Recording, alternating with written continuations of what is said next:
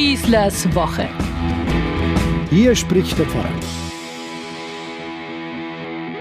Das ist dann doch ein gelungener Adventsauftakt gewesen. Die deutschen Bischöfe traten zu ihrem Adlimina-Besuch beim Papst an und bekamen gehörig eines, wie man in Bayern so schön sagt, eingeschenkt. Die Tradition dieser alle fünf Jahre stattfindenden Besuche im Vatikan ist uralt und war früher in Zeiten mangelnder moderner Kommunikationstechniken für das Überleben einer Weltkirche unersetzbar wichtig.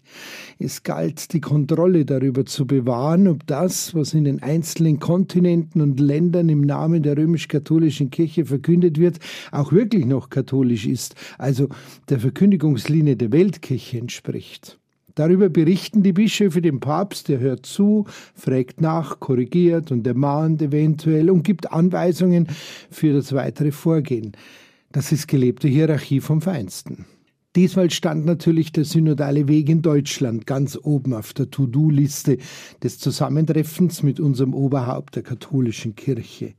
Natürlich waren da auch keine Überraschungen auf beiden Seiten zu erwarten. Eben dank des ständigen Informationsaustausches durch die modernen Kommunikationsmittel wusste der Papst über alle Entwicklungen in unserem Land genauestens Bescheid und die Bischöfe konnten die zu erwartenden Reaktionen des Vatikans ebenfalls sehr gut einschätzen. Warum dann dieses Treffen überhaupt notwendig war? Nur einfach einmal, um zu sehen und zu erleben, wie der ganze Reformprozess ausgesprochen wird von denen, die ihn betreiben, also von unseren Bischöfen, und wie das gehört und aufgenommen wird von denen, die es letztlich absegnen müssen, also der Vatikan. Es ist immer etwas anderes, denke ich, wenn man sich direkt gegenüber sitzt und einem ins Gesicht sagt, was man über den anderen denkt und was man vorhat und wie man sich dabei fühlt, als wenn man nur von der Ferne aus kommuniziert. Die modernen Medien haben uns zwar die Welt in einer Weise näher gebracht, wie es vor 100 Jahren noch undenkbar war, deshalb muss man sich aber als Gemeinschaft noch lange nicht wirklich näher gekommen sein.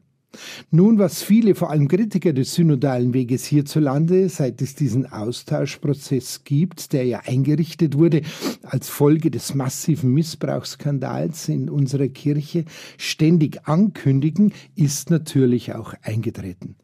Der Vatikan hat die Kritik am deutschen synodalen Weg am Ende sogar in Abwesenheit des Papstes deutlich ausgesprochen. Dabei war das natürlich nicht plump gemacht. Man weiß natürlich auch in Rom von der Notwendigkeit der unaufgebbaren Verbindung zur deutschen Kirche, auch finanziell gesehen übrigens, aber das römische Urteil war schon sehr deutlich.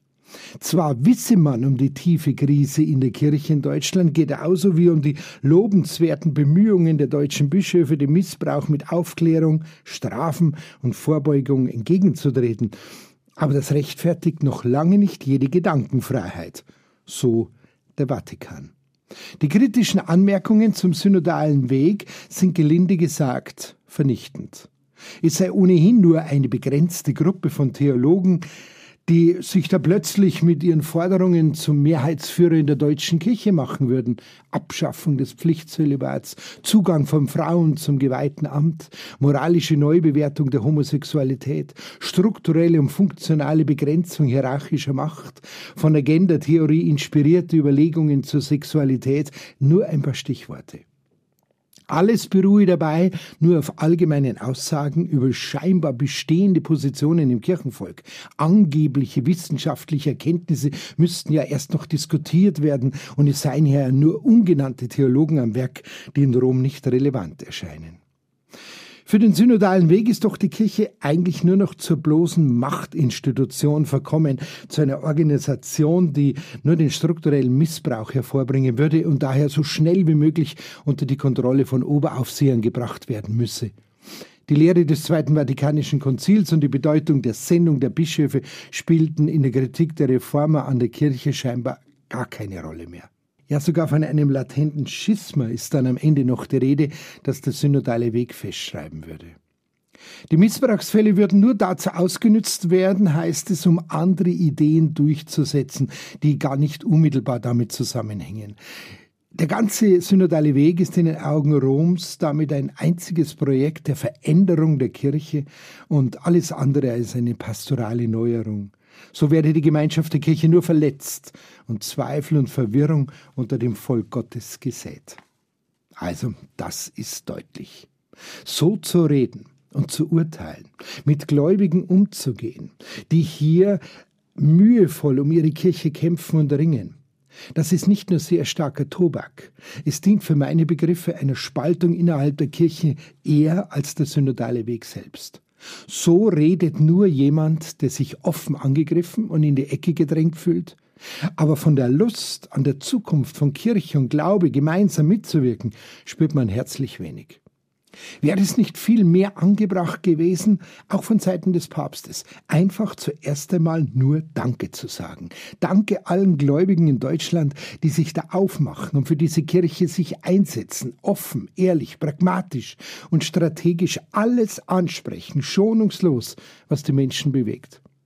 Wieso muss man denn denen, die sich mühevoll um so einen Weg aus der Krise und der immer deutlicher werdenden Bedeutungslosigkeit von Kirche bemühen, derart mit Misstrauen und Abschätzung begegnen?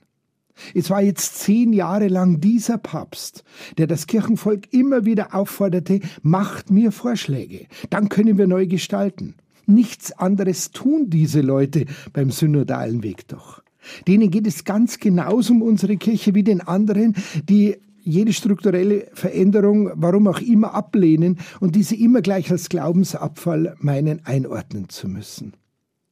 Wir müssen unsere Anliegen aus Deutschland kraftvoll verteidigen, hat der Vorsitzende der Deutschen Bischofskonferenz Bischof Betzing aus Limburg zu den Reaktionen aus Rom gesagt. Und Recht hatte er. Und vor allem verstanden hatte er, dass die Bischöfe nicht nur von Rom bestellt wurden, nicht nur Verteidiger des Lehramts gegen ihre Gläubigen sein zu müssen, sondern vor allem, dass sie die Gläubigen ihres Bistums und ihres Landes vertreten. Rom täte gut daran, zuerst einmal das eigene Amtsverständnis eventuell zu überprüfen und ob es so gedacht überhaupt noch eine Zukunft für Kirche gibt. Also, liebe Synodalen, lasst euch ja nicht entmutigen von solchen Zwischenrufen und macht weiter so und bereitet unermüdlich den Boden für eine Kirche von morgen. Ich wünsche euch allen eine besinnliche zweite Adventwoche. Euer Pfarrer Schießler. Schießlers Woche, ein Podcast vom katholischen Medienhaus St. Michaelsbund und dem Münchner Kirchenradio. Vielen Dank, dass Sie sich wieder meinen Podcast Schießlers Woche angehört haben.